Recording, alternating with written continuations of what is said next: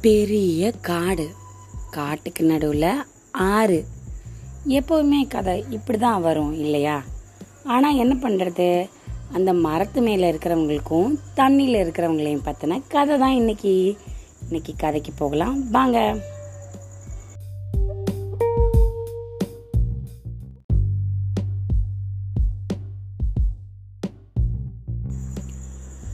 மரத்து மேலே இருக்கிறது பிளாக்கா அப்போ தண்ணிக்குள்ளே யார் இருந்தா நல்ல வெள்ளை கலரில் இருக்கும் அவ்வளவு அழகாக இருக்கும் அது பார்க்குறதுக்கு வாத்து மாதிரி இருக்கும் வாத்து எப்படி கத்தும் ஆனால் இது வாத்து கிடையாது அப்போ என்ன பறவை அது அது அன்ன பறவை தண்ணிக்கு கீழே எப்பயும் அழகாக நீந்தி போய்கிட்டே இருக்கும் காக்கா அந்த ஆற்றுக்கு மேலே இருக்க மரத்தில் கூடு கட்டி வாழ்ந்துட்டு இருந்துச்சு. காக்கா அழகாக கூடு கட்டும் இல்லையா? கூடு கட்டி அந்த கூட்டுக்குள்ளே வாழ்ந்துட்டு இருந்தது. எப்போ கீழே பார்த்தாலும் அந்த அன்னப்பறவை அந்த ஆற்றுல அழகாக ஸ்விம்மிங் பண்ணும். அப்படியே நீந்தி போய்கிட்டே இருக்கும். இதை தினம் தினம் தினம் தினம் பார்த்துட்டே இருந்த காக்காவுக்கு ஏன் அந்த அன்னப்பருவை மட்டும் வெள்ளையாக இருக்குது நம்ம மட்டும் கருப்பாக இருக்கும். அப்படிங்கிற எண்ணம் தோண ஆரம்பிச்சிருச்சு.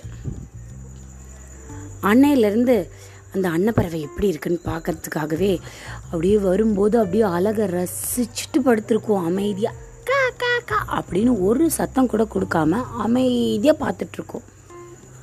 பார்த்துட்டே இருந்த காக்கா மனசுக்குள்ள நம்மளும் வெள்ளையாகணுங்கிற ஆசை வந்துருச்சு. எப்படி வெள்ளையாடுறது காக்கா எப்படி வெள்ளையாடுறது காக்கா என்ன நினச்சிச்சு நம்ம ஏன் ரொம்ப சிரமப்படணும் நம்ம மரத்துக்கு கீழேயே தண்ணி இருக்குது நம்ம முடிஞ்ச வரைக்கும் குளிப்போம் நம்ம கருப்பு கலர் மாதிரி வெளில வந்துடும் அப்படின்னு நினச்சிருச்சு அப்படின்ற கை அடிச்சு முடிஞ்ச வரைக்கும் ஒரு நாளைக்கு எக்கச்சக்க தடவை தண்ணிக்குள்ளே விழுந்து விழுந்து விழுந்து விழுந்து விழுந்து குளிக்க ஆரம்பிச்சிச்சு. இதை பார்த்துட்டு இருந்த மற்ற மிருகங்கள் பறவைகள் அத்தனைக்கும் என்னடா காக்கா இப்படி பண்ணுது? இங்கே பாரு நீ இப்படி குளிச்சாலாம் வெள்ளையாக மாட்ட அப்படின்னு எவ்வளவு எடுத்து சொன்னாலும் காக்காவுக்கு புரியவே இல்லை. காக்காவோட ஒரே நோக்கம் அன்னப்பறவை மாதிரி அழகாக வெள்ளையாக ஆகணுங்கிறது மட்டும்தான். சொல்ல சொல்ல கேட்காம ரெண்டு மூணு நாளைக்கு இப்படியே பண்ணுச்சு. தண்ணிக்குள்ளே படப்பட படப்பட படப்பட படப்பட படப்படப்படன்னு ரக்கையை அடித்து குளிக்க வேண்டியது வெளில வந்து கத்திட்டு கூட்டுக்குள்ளே படுத்து கிடக்க வேண்டியது தண்ணிக்குள்ளே ஓரளவு தான் குளிக்கலாம் கொஞ்சத்துக்கு மேலே குளிச்சா என்ன ஆகுறது காக்காவுக்கு ஜுரம் வந்துருச்சு எக்கச்சக்கமாக ஜுரம் வந்துருச்சு கூட்டுக்குள்ளேயே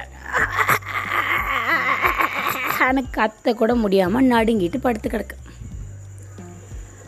மற்ற பறவைகள் எல்லாம் வந்து காக்காக்கு உதவி பண்ணி பல வாரம் ஆச்சு அந்த காக்கா அந்த காய்ச்சல்ல இருந்து மீண்டு வர்றதுக்கு.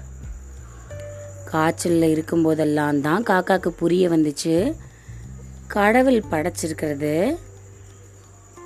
யாராலையும் மாற்ற முடியாது. அவங்க அவங்க எப்படி இருக்குமோ அதோடையே சந்தோஷமாக இருக்கணும் அப்படின்னு காக்கா புரிஞ்சுக்குச்சு. அதுக்கப்புறத்துலேருந்து இப்படி தண்ணிக்குள்ளே விழுந்து பட பட பட படன்னு நீச்சல் அடிக்கிறது தண்ணியில் ஓயாமல் குளிக்கிறதெல்லாம் பண்ணவே இல்லை. அன்னப்பறவையை பார்த்தும் பொறாமப்படாமல் அது வேலையை அதை பார்த்துட்டு சந்தோஷமாக இருந்தது. அப்படின்னு கத்திக்கிட்டு. நம்ம வீட்டில் வைக்கிற சாப்பாடெல்லாம் அன்னப்பறவைக்கா வைக்கிறோம் காக்காக்கு தானே வைக்கிறோம்.